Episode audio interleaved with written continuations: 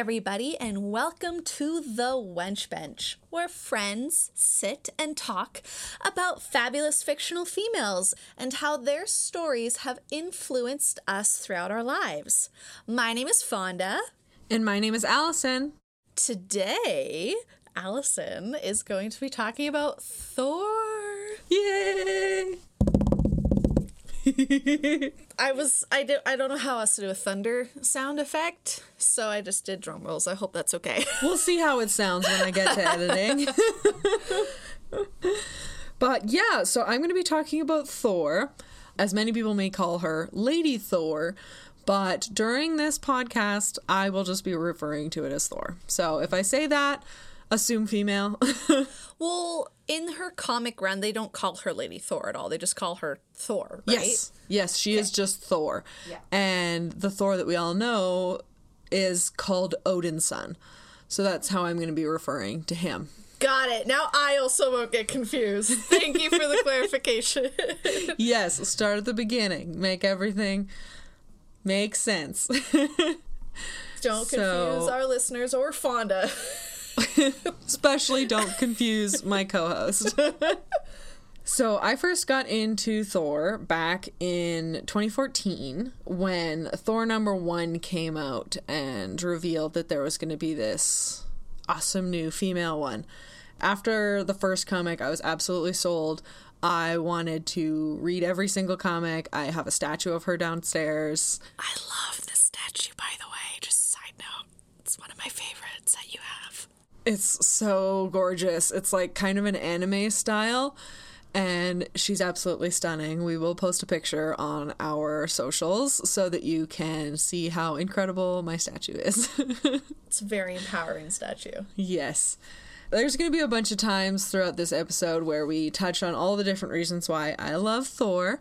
But before we get into all of the good stuff, I wanted to talk a little bit about the reception that she got oh. when she was first announced, and actually, like, even to this day, is still getting stuff online about people.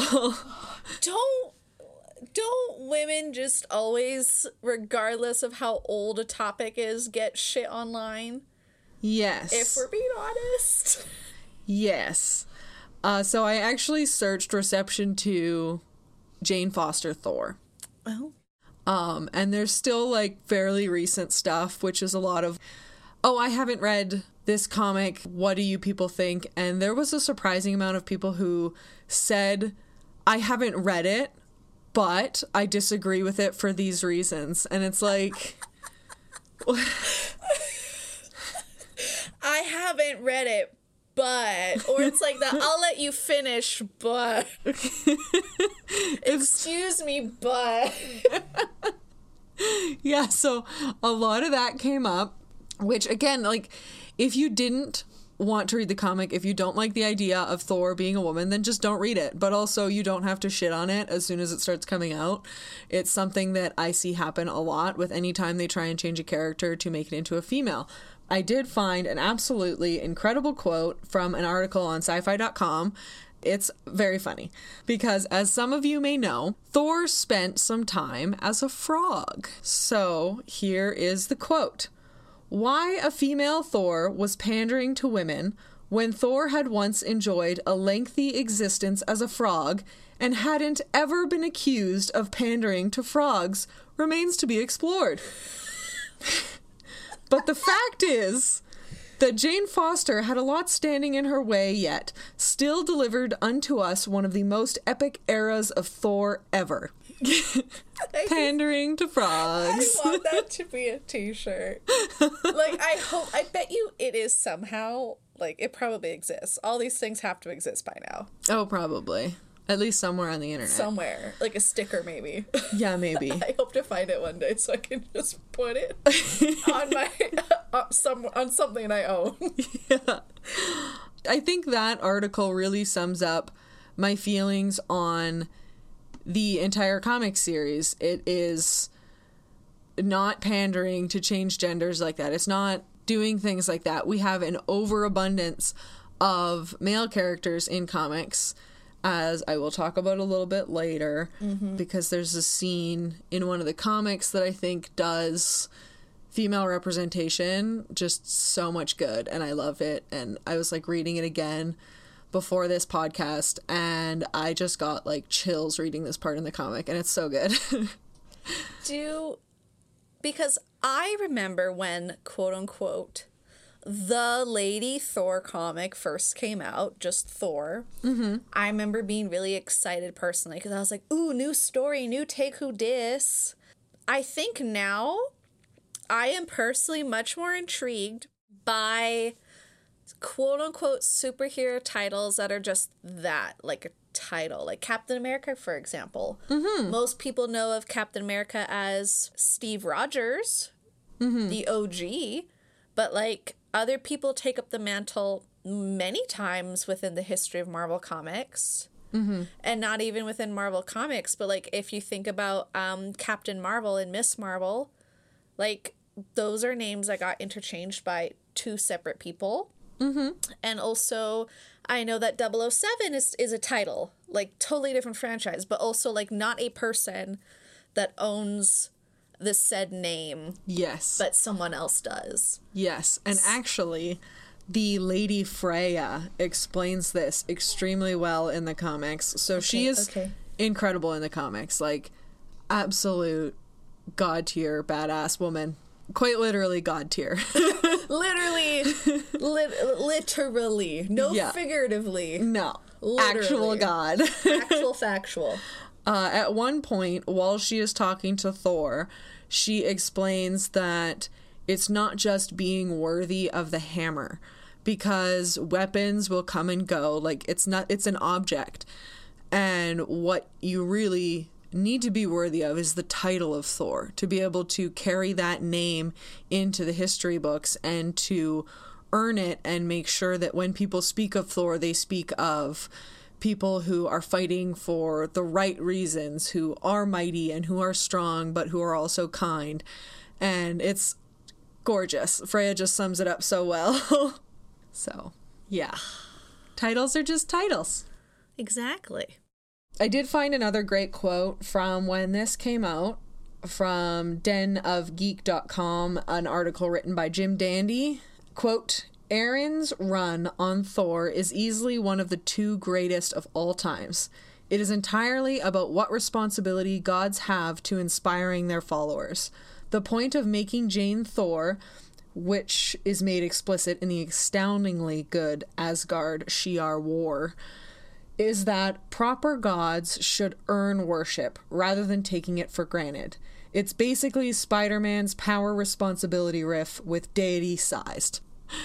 So Yes. that totally sums up, and I'll talk a little bit about the Asgard Shi'ar War, but it really does sum up why changing it to a woman and giving Jane Foster the chance to wield the hammer and show might as a female was really important.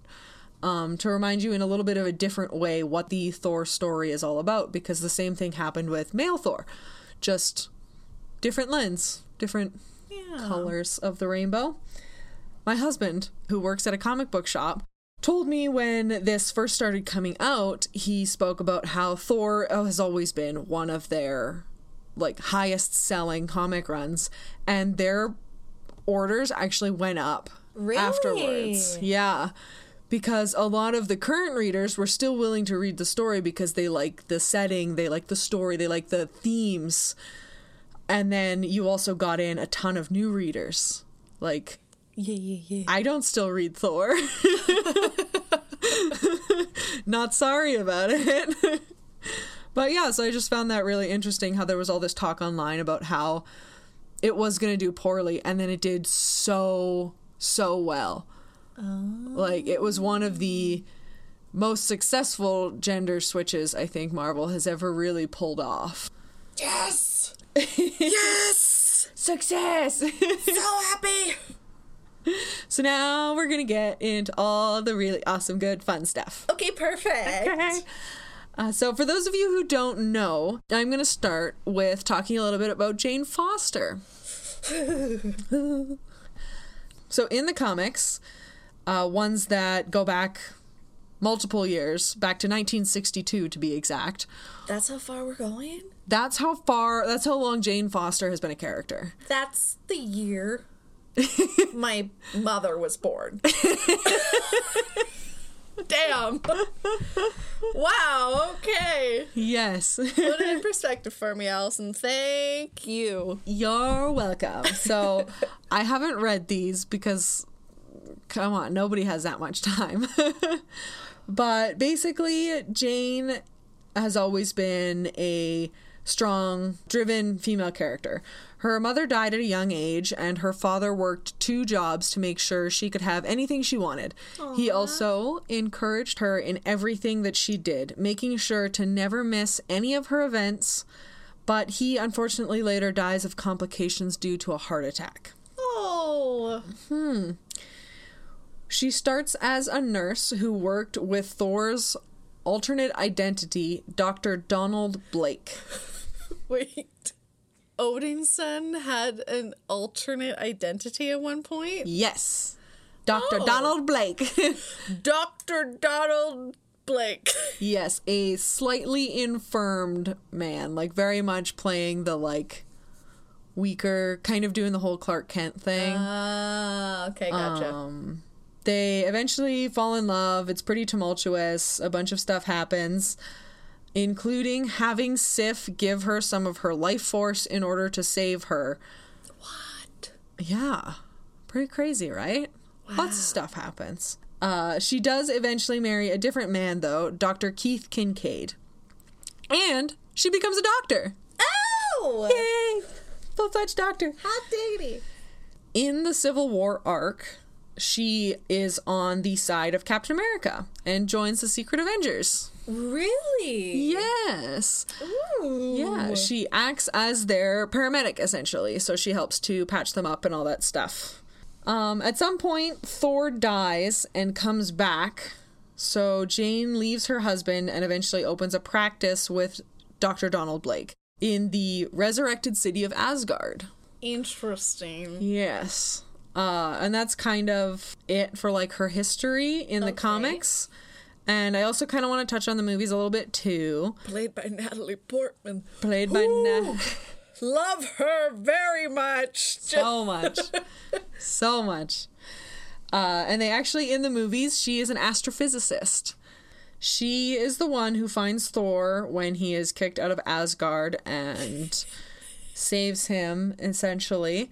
They have an intense and tumultuous relationship for a time, but as far as the movies are concerned, they are now broken up. Yes. Hmm, a little bit in, I believe, Endgame, he talks a little bit about how he has no more girlfriend anymore. Um, but while Thor, Odin's son, is on a bit of a downward spiral, she is making great strides in her scientific endeavors. Oh, please tell me. That's all the internet will tell me. Oh, She's just thriving. thriving. Like Without a him. fabulous woman she is. Just thriving. I love that that's the word. Mm-hmm. Not like doing well or like No, she's speaking at conferences and making like super huge leaps and stuff when it in regards to like the science of like the Rainbow Bridge and all that kind of stuff. The the things that she was researching in the first Thor movie. Oh, okay. Yeah, so I found that very Good for you, Jane Foster. very interesting. So Jane Foster takes up the mantle as Thor in 2014 with her own comic written by Jason Aaron, drawn by Russell Dauterman, and with the color artist Matthew Wilson. It is an incredible comic. I'm showing Fonda the cover art, which This is is what made me like get a lady lady boner. You know what I mean? yeah, that mask, like her whole helmet is just so cool. This was, I think, one of the costumes I saw someone have the third year ever going to Fan Expo Vancouver. Yes. And I remember just like being like, if if I could make my own, this costume would be like what I would thrive to work towards. Oh yeah, Strive, I want strive, strive, strive to work towards. I want to make this costume so bad. It's just so cool. Like, and it's not The black lip. revealing. Yeah, the black lip The black is so lip good. pairs well with like the fact that you can't see her eyes at all. Yeah. And it's not a revealing costume. You're so right. and she actually has a full chest plate and it's just it's such an incredible character design they did such a good job i literally have my comics sitting next to me so that i can show fonda references and she's not wearing heels. no Not saying a strong woman can't wear heels, just saying. Oh, oh yeah fucking love that. so good in this current iteration her and thor are not together but they are still friends i suppose Care for each other? they still care for each other Yeah, they've been in each other's lives for so long. Like, it would make zero sense for them not to have any sort of connection or feelings, whether it's romantic, platonic, sisterly, brother, like, you know, yeah it's very complicated as, as it would be. Yeah. Uh, so she is sick with breast cancer, like, um, like on bed. dying, Dying. thin, no hair. But like a part of the reason why I like it is that they never really show her when she's in her human form as being weak. They do a really good job at not making it seem like cancer's the villain all along. Like it's just a fact. It's not really a like a big drama point Got it. which I like. And she is also representing Earth or Midgard in the Congress of the Worlds on Asgard. Oh. So she's a woman in politics and STEM. Ooh. Mm-hmm. Double dipping. Double dipping. We begin the comic with having no one, not even the reader, know that Jane Foster is the one who picks up the hammer. Yeah, isn't the final panel like leaving it to at least in the first the first issue, the one that Alison just so kindly showed me, the very last page it shows like I think Mjolnir. Did I even say that right? Mjolnir, yeah. Oh, thank God! Winged it. I always have a hard time saying it. Meow meow. Um, meow meow. it shows like he, and it switches it to she. yes. And it shows a hand grab it. And I remember like the internet flipped out with that Oh, last so good. page. I love that they did that. Love it. It was great. Love it. It Oh was my great. God. It was great. so good. Whew. yeah, and then like the last panel is her like raising the hammer above her head, and there's like thunder and lightning everywhere. It's oh, Thunderbolts and lightning, very, very frightening me. Mamma mia. uh, yeah, just seriously, if you have the means, like go read this comic book run. Like, even if you just read one through eight, it is just a stunning collection of artwork and story, and it's it's beautiful. It is kind of hinted though that it was Freya who picked it up. Oh, Just I a can- little hint. I can see that. uh Was it a red herring? yes. So that is really fun. Ooh. The first run follows Thor as she discovers her powers, fights against frost giants and other baddies, and is introduced to her main villains, Malekith and Dario Agger. Who? Dario is the CEO of Roxxon. He's a billionaire, an asshole, and a minotaur. What is Roxxon? Roxxon A, a company or a planet? is a global company. Okay. eventually into the comics he joins one side on the war of the realms and he's basically mm. trying to use the other realms for like mining and forestry and stuff Okay. yeah Got it. yeah he's- Asshole Minotaur. Cool. Didn't know I needed one of those. apparently you do uh, oh also odin because he's a misogynistic asshole in these comics he's like going crazy and he's such a dick i hate him so much in these comics Oh. like crazy, like cuckoo, or like crazy because he's getting older, you know, and someone uses the term senile, which isn't necessarily the nicest way to phrase it, but like what type of crazy we talking about, Alison? Like mystical space god crazy, or like. it seems like he's kind of just gotten to the point where he's like i am the all father my word is law like a lot of other things oh. happened in other comics before this like thor odin's son loses his powers because nick fury like whispers something in his ear so that kind of obviously threw odin through a loop and he's like oh my son isn't everything he's supposed to be, which puts unne- unneeded pressure on Odin's son. Poor Odin's son. Poor guy. So sh- Thor is fighting Dickhead Minotaur as a bad guy. Yep. Who's the other bad guy? Uh, Dario. So Dario Agger is the Minotaur. Malekith is actually the Dark Elf. We meet him in the Dark World of the movies. Oh, Yeah, he is incredibly smart, and obviously frost giants. Because how can you have a new Thor not fight frost giants?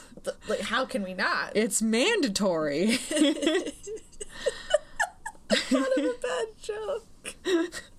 if he was a minotaur and you had said it's mandatory, I would have been like it's minatory. I'm sorry. It is a bad joke. You are correct. oh, yeah. And on top of all of this, every time she becomes Thor, all of the medicine that is supposed to be helping her fight cancer gets purged from her system. Oh, every mm-hmm. time she fights as Thor. Every time she transforms. Because it's not a natural part in her body. And so when it changes, the hammer sees it as something that's attacking her and hurting her.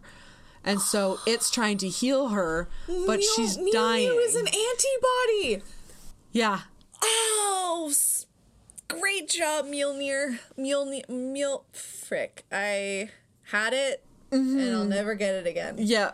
Okay, But also bad job, Mjolnir, because she needs them chemo meds. oh, so Yeah. also gets rid of the chemo. Me- oh no. So it's seeing her cancer as a natural part of her body. Yeah. So the cancer is supposed to be there, quote unquote, and the medication is not. And so it purges the medication every time. Oh no. Oh no. Yeah. It's not good. It's not good at identify. Oh, okay, got it. Never Yeah. mind. Sorry, I take back what I said. I know. I mean, Mjolnir Regret is it. kind of an antibody. kind of, but not the one that she needs. Nope, nope. Uh, the comics also follow the original Thor, now Odin's son, as he tries to discover who is behind the mask. He has a list of incredible women that you actually get to see in the comic from all throughout his life. That includes his mother, Sif, Loki, Roz Solomon, and Jane. Oh, Uh, he does eventually cross Jane off the list, though, after he visits her and sees how sick she is. uh, the assumption. Mm-hmm. And the whole while, he is learning what it means to be worthy again and not bitter about losing his hammer like his father. So, next we get The Mighty Thor, number 1 through 23. Ooh, still with Jane Foster? Yes. yes. So she has a couple. These are her two main runs. Uh, she also does have a pretty major role in the Marvel crossover series, uh, The War of the Realms, which I have not actually read yet because reading Marvel crossovers is really hard when they're coming out in single copies. Well, especially because normally when they're doing crossovers that include other heroes, it's like if you don't know what had happened previously mm-hmm. for that other hero that's showing up, it can get. Yeah. So, Mighty Thor number 1 through 23. In this run, we find Jane still being a representative on Asgard, Cool. and Thor is now dealing with much crazier things. For example, Malekith is continuing his plans to rule the realms by starting the War of the Realms. Great.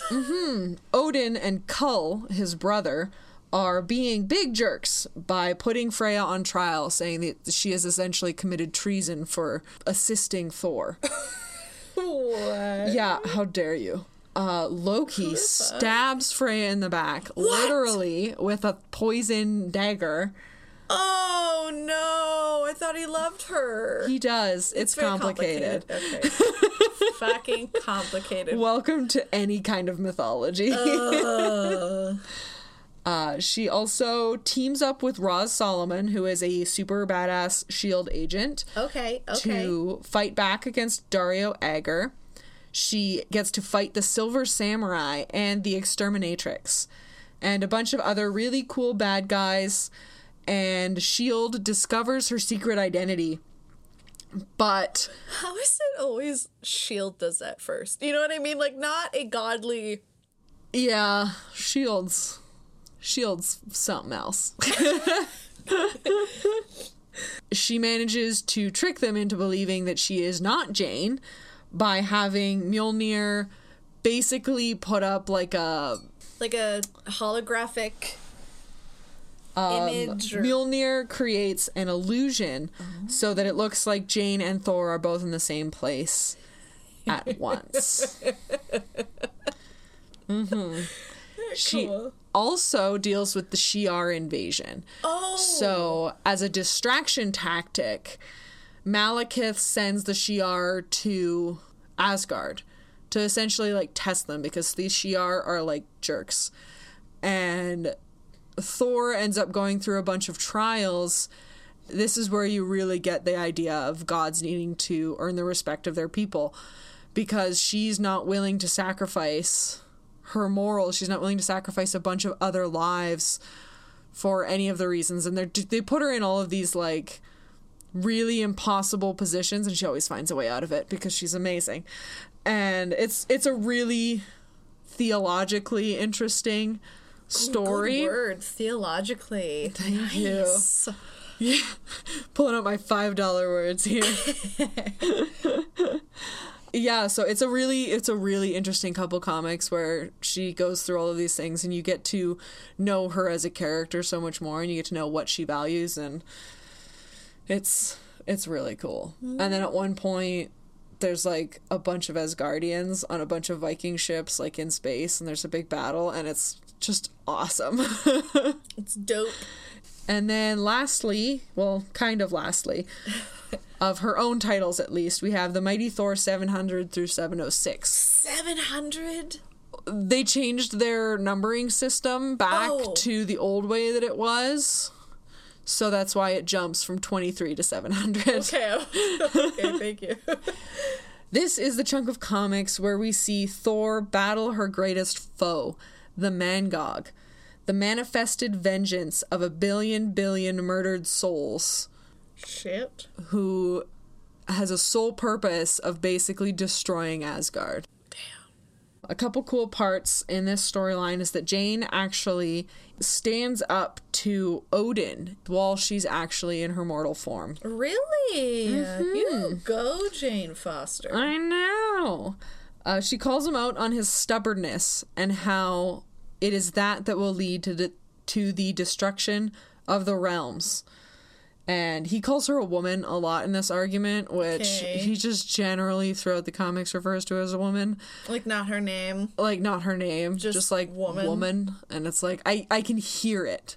I read it on the page and I hear exactly The tone. the tone and it's like a visceral reaction uh. and it's like they're saying it as if it's some sort of insult and it's like ah so it's just it's just awful cool. cool. I mean, not cool, but you know what I mean. yeah Ugh. yeah it is during this disagreement that Freya actually steps in. She's weakened and barely alive after Is it- being poisoned by her son. She so she steps in and sides with Jane just as Jane collapses behind her. Oh no. Yes.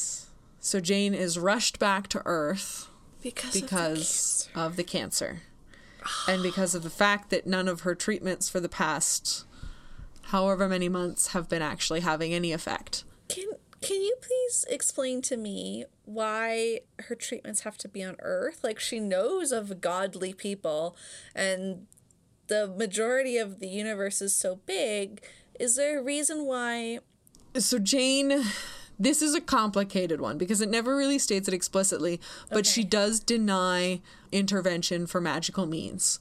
In my opinion, Jane believes that like if this is her lot in life, it should be by like she should it should be by her choices. And so she chooses to go through the chemotherapy instead of doing like magic stuff because she's like, well, no, like I'm human. If you can save me from this, why can't you save everybody else on earth from this? That's really well. One like fair fucking point. Like Yeah.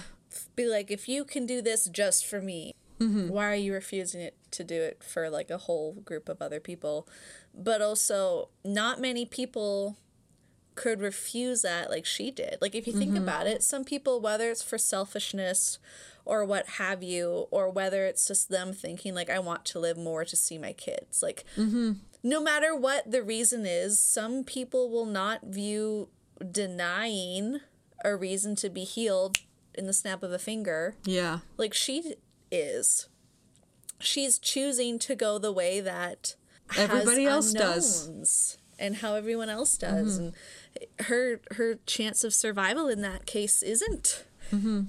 As lucky as the deal that these godly entities are giving her and I can commend that because I don't even know what I would do if I was given that decision. Yeah. She's choosing to die as a human, which is something like she values human life so much. You see so much of that in these comics, just how much she values even just the existence of life. Another reason why she was worthy. Da-da-da-da.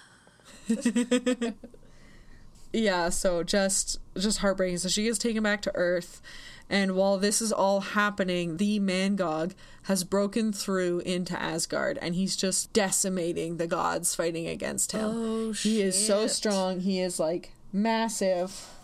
So it's like a huge beast with this really cool i'd say probably kind of asian inspired like almost samurai. Yeah, the the, kind of- his face is designed kind of reminds me of like an oni oni that's what i was thinking oni of yeah. It's really cool. Um, so yeah, the gods are fighting against this giant creature, and Jane is back on Earth fighting for her life. As she's yeah, Oh, it's heartbreaking. as she's kind of shuffling around the hospital with like all these people watching her, being like, "No, you have to get your treatments," and forcing her to stay there. Um, she ends up running into one of her friends named Bonnie. Bonnie. and Bonnie is also going through chemo.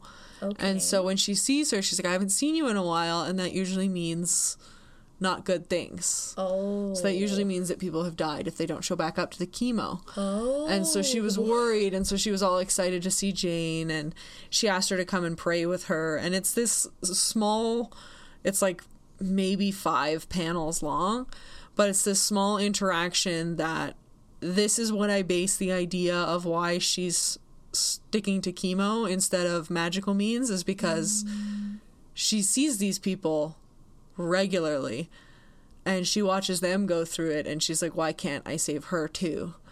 And so she she ends up praying with her friend because her her friend believes in prayer. And so she does that and I think that that gives her the strength to make the decision that she does because Jane knows and has been told by doctors that if she becomes Thor one more time, she'll die.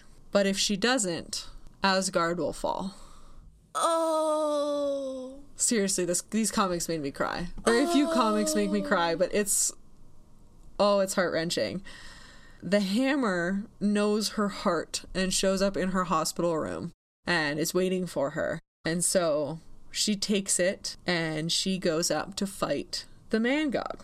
At one point in the battle, he asks her why she would die for the gods. And she replies, I die for love. Oh. Yeah. Oh. And for love. it's an incredible battle.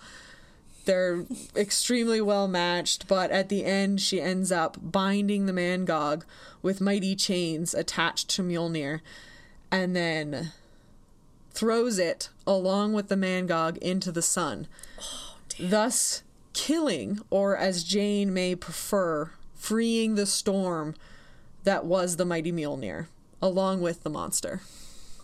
I like how she made it not be like I killed this all powerful weapon. Mm-hmm. We'll talk I- a little bit about that too. I have a couple more points that aren't really necessary for the storylines. What happens next? I need to know. Did she die? So, because Mjolnir is gone, she can feel the magic fading and she removes her helmet. Odinson at this time is angry because as he sees it, she threw his hammer into the sun. Mm. And so he's kind of mad, but she takes off her helmet and she kisses him. And Oh. because she didn't want to like have their last time seeing each other be angry.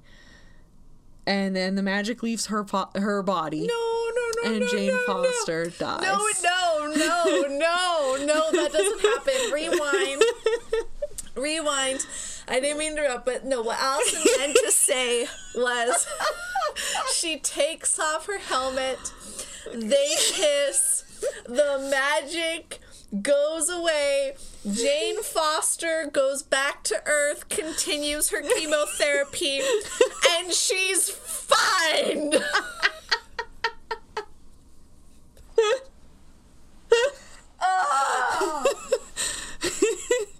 Now you're just sad me telling you this. Like imagine reading this like comic by comic each week.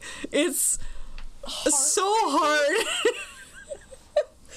I'm sorry. I didn't mean to interrupt, but I just couldn't handle that you were telling me that she's fucking dead. but it's Marvel, so not everybody is as dead as they seem. so true. In the next comic, so she's dead for like a week while I'm waiting for the next comic. She's dead just for a week. It's fine. Um, and in the next comic, we see Jane standing before the gates of Valhalla. oh, that's good. That's good. Yes. That's good. That means she's alive. It's at this point that Odin comes to her and says that she has earned her place there. Does he call her woman? No. This is his. Good side? This is when he realizes. He's like, You killed this creature when none of us could. This is him mm. kind of like eating crow a bit. Got it, got it, got it. So he's kind of realized the error of his ways by seeing by witnessing her strength and by seeing exactly why it is that she was worthy of that hammer. And he sees her hesitation at the doors and he returns to Asgard where Odinson is attempting to revive Jane by harnessing some of the now released power of the Tempest Storm from within Mjolnir. Oh, okay. he's unable to harness enough and so odin helps him. And the two of them together revive jane. It's incredible. Like seriously i cannot stress enough how beautiful these comics are they are gorgeous Not only in storytelling, but the artwork. yes like the whole thing um Who's the artist? Uh, the artist shifts a little bit in a couple of the different comics, but it kind of keeps the same sort of style. The artist in this one is Russell Dauterman. He he does quite a few of them. Okay. Um, there's usually this the same ones for usually the runs. is the artist that draws the same as the like do they does that artist also do the coloring or No, okay no, just curious no. The the coloring artist is Matthew Wilson. got it cool cool cool cool Mm-hmm. So Jane begins her treatment again. This time being a good patient not and actually attending her chemotherapy sessions and Good not turning into. Thor on her weekends.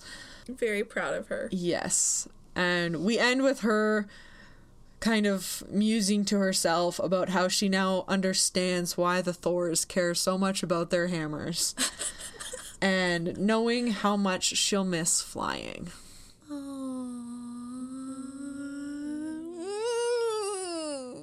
Uh, there's actually a really cute the beginning of um the other series where I believe Odinson comes back in the other series. I just bought number one because that was kind of the last episode in the series that was with Jane Foster Thor. okay Uh, it's kind of a really cute little epilogue where we meet Odinson Thor's three granddaughters who are calling themselves the goddesses of thunder.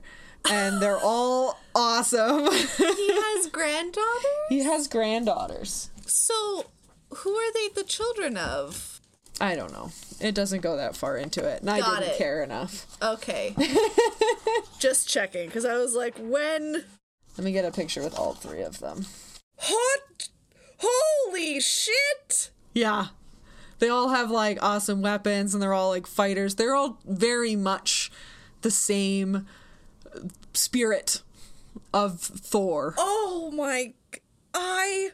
Their costumes leave a little bit to be desired, but they're still super cool. Oh, but Alison, ignoring the costumes aside, yeah. ignoring the costumes aside, the spunky short redhead Yeah. and the tall, Goldilocks waved woman of the thunder evening. I don't fucking. I'm turned on. Yeah. I. Holy shit. Granddaughters of Odinson. Like, I need to know who the mom is. no. Because super I'm hot. like, you must be proud of your daughters for being badass. I've just Yeah. gotta say. Yeah. Um, so it's a really cute little kind of standalone comic where they go searching through time for Thor. And it's kind of at the beginning. Lady. Thor or Odinson Thor? Jane, Like Foster Jane Thor. Foster Thor? Yeah. Right, not Lady Yeah, but it kind of it doesn't say that right away. And so you don't really it kind of lulls you into that like it plays on your assumptions. Yeah. So they they go searching for Thor because throughout their entire childhood, Odinson would tell them stories of like the greatest Thor, and so she was their hero, and so they just want to go and meet Jane Foster. Oh, that's so cute. That is a strong woman empowering three young women to also be strong. And like, it's not even because Jane's she's Jane Foster is strong in the real way, the real way that matters, in heart, in mind, and like in giving up shit because you just want to do the better for humanity and not because of just thinking you deserve a power and so you're strong in that way because you're tough shit. No, she is strong in the real way and she's empowering three young women, the goddesses of thunder, and I am so happy. Do you want to know the best part? Please tell me right now. They find her in her mortal form. so they find her as she's been walking the block around the therapy center. And when they find her, she's like, I don't. She kind of seems like she's like, I don't know, like if I'm the one that you're looking for. And she kind of understands the idea of time travel. So Jane's not exactly flummoxed by this. Yeah. But she's like, yeah, like I've been walking around this block trying to find the courage to go in there. And then these three young women show up and tell her about everything that she meant to them and how much they like Oh, love her and then before they leave she gets to go flying with one of them again and it's just like oh, I'm gonna cry. oh god it's so good Oh, that is so wholesome. Oh, I I'm so know. happy. I know it's so uh her run the writing the artistry like everything about it the the morals that they put in the story is like they put so much thought and care into these comics. It just it shines through and it's so cool. So i'm gonna quickly jump around to a couple of my favorite moments throughout these comics because there's a lot to like cover and I didn't really want to give you like a full recap again. So these are the ones that are your favorite. Yes, so these are my favorite moments. At the end of each moment, are you going to tell me why they're your favorite in particular? Yes. Okay, cool. So the first one is pretty short. When Thor first picks up the hammer, there's actually literally propaganda posters that say false Thor with her face on them. Like Odin goes all out trying to show that like ah. she's she stole the hammer. She didn't earn it like all of these horrible things. And it just exactly mirrored what was happening in the real world with people being like she's not Thor, like she's not really that and it was so cool seeing it like oh, okay, okay, okay. Show back again.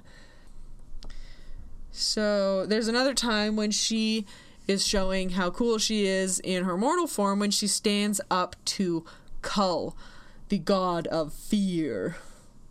The god of fear. Yes. Here it is. Ooh. So in the Mighty Thor number 15, Jane Foster s- I love the t-shirt. she stands up to Cul in one of the best outfits ever drawn in comic history. A pair of plaid pajama pants and a massive t-shirt with an oversized rainbow ice cream that has block letters on it saying big gay ice cream. oh, love it. as she's standing face to face with the god of fear. like giving no shits. I like her comment. Yeah, hi, sorry. You should have told me you were coming by. I would have tried to make the place smell less like vomit. yes. And as I mentioned, I wanted to talk to you a little bit more about like the relationship, the the unique relationship that Jane Foster has with Mjolnir. Mm-hmm, mm-hmm. Please, because she whereas i feel like i don't know so correct me if i'm wrong but i feel like thor odinson never really saw the hammer as its own thing mm. whereas jane foster thor took the time to kind of get to know the hammer. She went in search of the history of it of how it was created. She found out that mjolnir actually contains a massive storm called the Storm Tempest. Ooh. So what you're telling me, Alison, is she fact checked Mhm. Oh, the God Tempest. the God Tempest. Okay. Yeah, and it has a mind of its own. And So it's like sentient yeah, Okay. kind of. But like, in a more feeling raw way than Yeah. like a thinking thought sort of. Okay. Okay. yeah, like in like an unruly kind of massive existence of passion and might. Ooh, got it. Got it. So that's really cool. Um, and now I would like to talk about Exterminatrix. What? The most bananas supervillain. I never even knew that she existed, and now all I want to do is dress up as her because she is the most like fucked up, crazy villain. Is she a newer villain, or has she technically been in the comics a lot? a She's been in the comics a while, but I don't think she's like super well used. Okay. So I'm gonna. Where is it?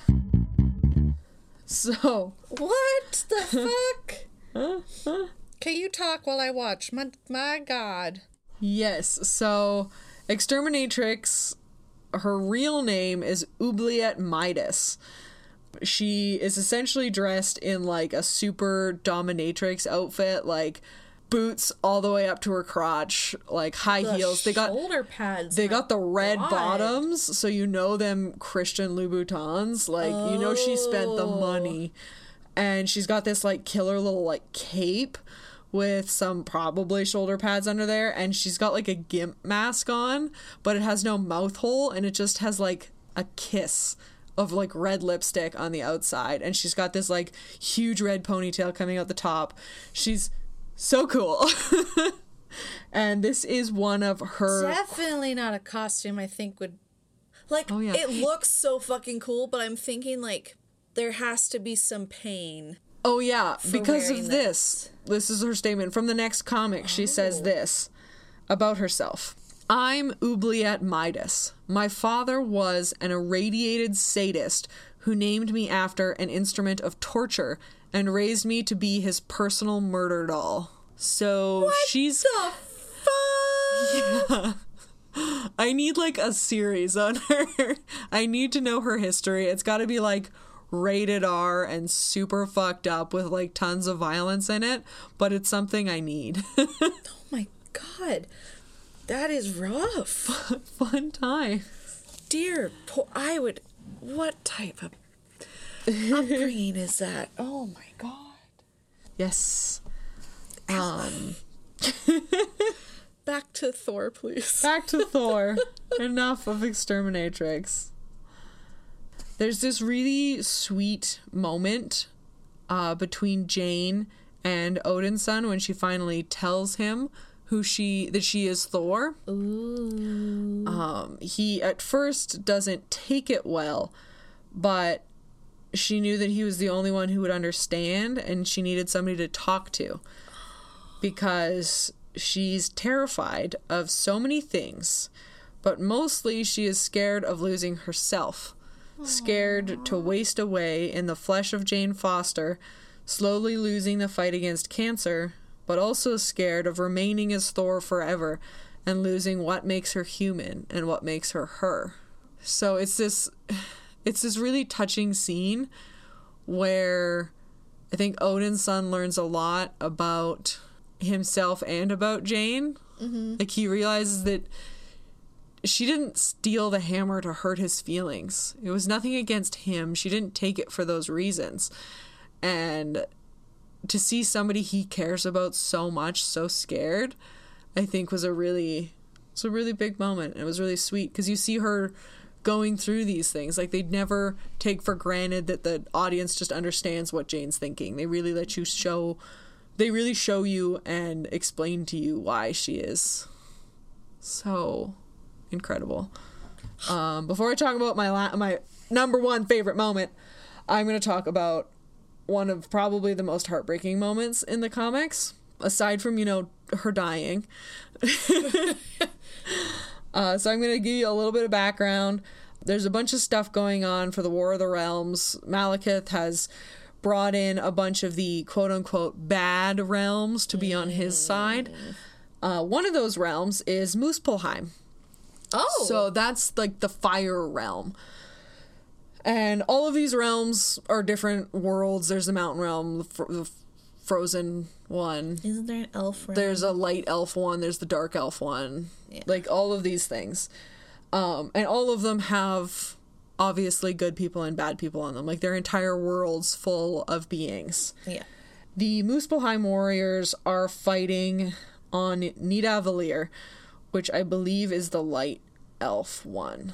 Either way, Volstagg, the the chubby warrior with the red hair, who's so sweet. He's lovable. Uh, him and Jane are quite close because he helps her with her Congress duties, and he'll like take her to the hospital and wait with her because she needs she needs somebody to travel with in order to get back to Earth to take her chemo. Yeah. and so he'll like travel with her, and it's very sweet. So how? they're super close, and their relationship is adorable.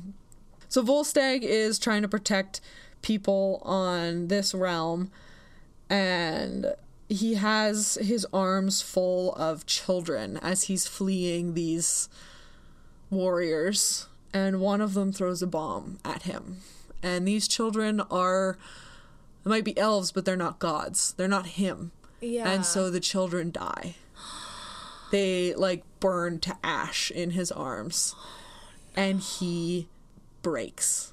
Like he's so full of rage and anger that he becomes War Thor. So a hammer from like a different age of Asgard comes through the gate and like tears itself into this world to come to Volstagg and to allow him to like get this crazy strength and become War Thor. ah. And so he goes to the realm of Muspelheim and he starts essentially taking his revenge. And this is when Thor shows up and sees him blinded by his anger and Revenge. everything. And in the background of some of these panels, you see these like flame creatures. You see one like carrying a child away, and like you see him doing exactly what that thing did to him. Like he's destroying families, he's destroying innocent bystanders. Oh, and so Thor like bamps them to the yawning void. And then they fight and they end up crashing into another one of the realms this is where she shows him that she's Jane because she realizes she can't snap him out of this by fighting. She can't break this rage and this sorrow and pain by with muscles. And so she drops the form and she shows him that she's like, I'm here as your friend. And it's okay.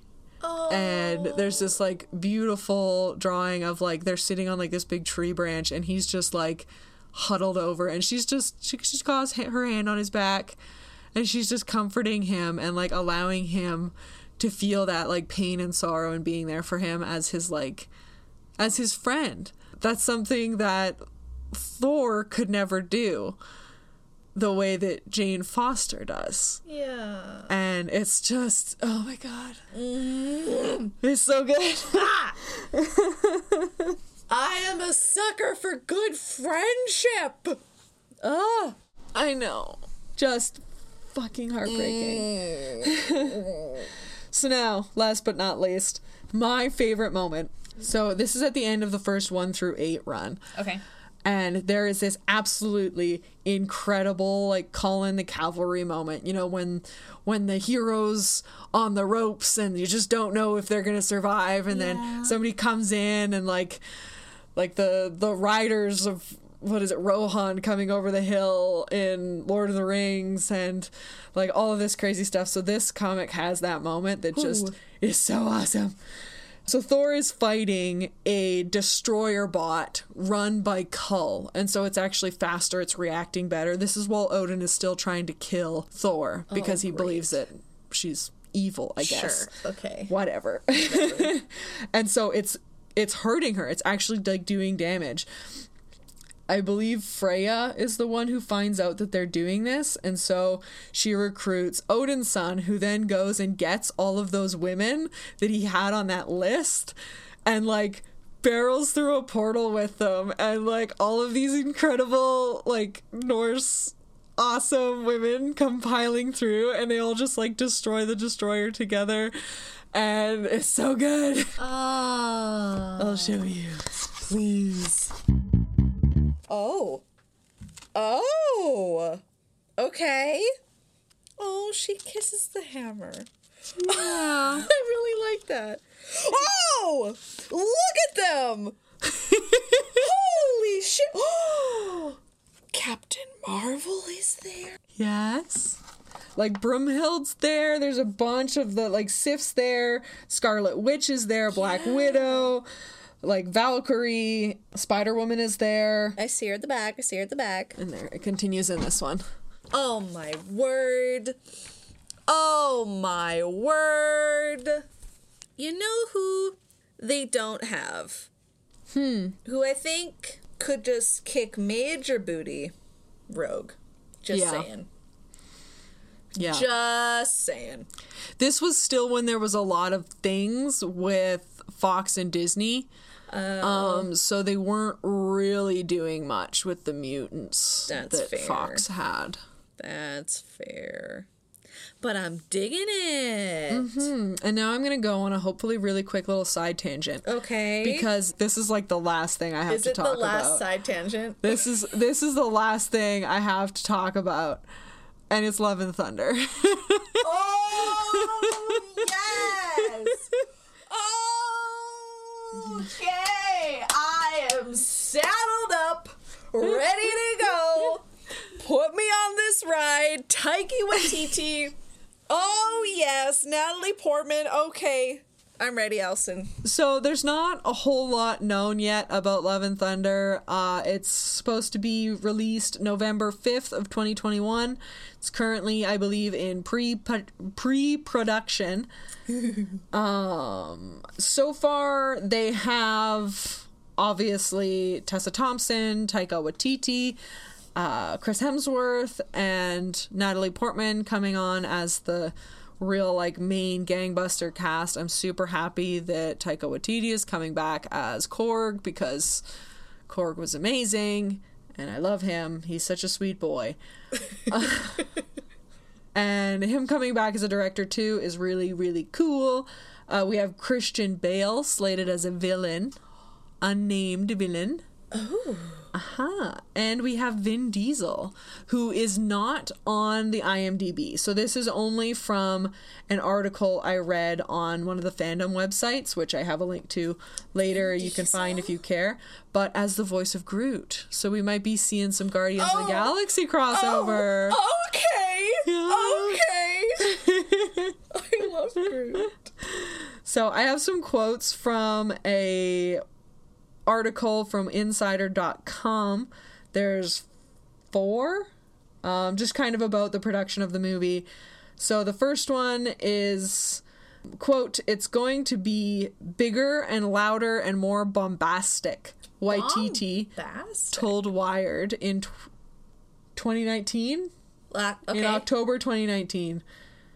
And then he goes on to say, It's only interesting to me if we're doubling down on how nuts Ragnarok was. Sweet. Which is exactly what I want. All I want from a Thor movie is like crazy shit in I space. I loved Ragnarok. Ragnarok, honestly, is probably my number one favorite of all of Chef the movies. kiss. Mwah. Mwah. Perfection. How did Taika Waititi get a story of refugees into a multi billion dollar Disney joint? I do not know. He did it, and it's great. it was his adorable attitude and all of the pictures of him snuggling with everybody on the couch and how fabulously like non-scared they are about being touchy-feely. They're so cute. And then there's another one. This is a quote about Tessa Thompson wanting to make Valkyrie openly queer in the movies. So Waititi responded to this by saying, With the actors, I feel whatever makes them comfortable.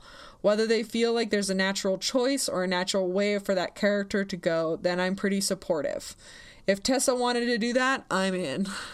Yeah. So, yeah! Yeah! Yeah. wow. Fuck yeah. Let's make this shit canon. So ready for it. Yeah. Uh, Thompson, as I mentioned, is back as Valkyrie, and she has the support of the director wanting it to be explicitly Dope. queer, Dope, which is super dope, awesome. Dope. They it's also come out that they are not sure if the cancer storyline will still be in the final version, but they are taking a lot of inspiration from this these runs of comics. Like they really feel like it's important to get the feeling of these comics into the movies. Got it. Um, cool. The Guardians might end up in it, and both Goldblum and Ruffalo would be willing to take part in the film as well. Oh, Goldblum. Goldblum, Oh yes. Alison's great. favorite. I loved his role. he was so good. It was Uh, fun. So yeah, that's all the information that I have on Love and Thunder, but I'm very excited about it.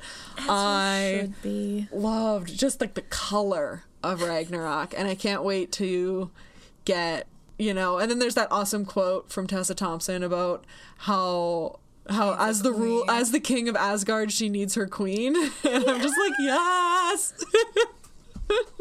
Can't wait. openly queer characters. Whoa. so, do you have any more questions before I sign off? One question, Okay. and I want you to answer with one word. okay. How would you describe Jane Foster's Thor, the impact the character had on you in one word? I could go with something like inspiring because obviously. um, but I'd almost go with something more like introspective. I found that reading these comics and going on this journey with Jane Foster trying to come to terms with being all powerful with the hammer, but then also struggling so much in her mortal life, but still valuing her mortal life mm-hmm. above all else. The idea that she believes so much in the worth and the value of other beings' lives above her own is extremely inspiring, but it also makes you look at your own kind of beliefs and it makes you question like would I ever be willing to do that? Like would I ever be able to give up the kinds of things that she did? And just even like in the small things that she does, like being there for Volstagg. and those kinds of things and it shows that there's there's so much strength in just being human and yeah Good job, Alison. thank you a plus Stamp check. Here you go. i am so sorry with how long this episode I'm is sure you'll have things to cut out. it's like It'll an hour and a half right now We will. It'll be fine. You got time. so that's why i love thor fonda before we end off this extremely long episode of the wench bench oh, What are you excited about right now? I'm gonna make it short and quick. Thank you. You're welcome. I am quite excited specifically for the Black Widow movie that's coming out. Oh yeah. Or will already be out by the time this episode is up. Yes. Reason being, I am excited to see what they're going to do because a movie like this has been talked about and in the works for a long time. So I'm excited to see how it goes. Mm-hmm. I'm excited to see just more of Black Widow's actual story. Like give her some not just throwaway screen time. Yeah, it'll be cool. Super excited about Black Yeah, Widow I think it'll be good. Mm-hmm. Anyways, that's what good old little me is excited about. now, you can find us wherever podcasts can be found.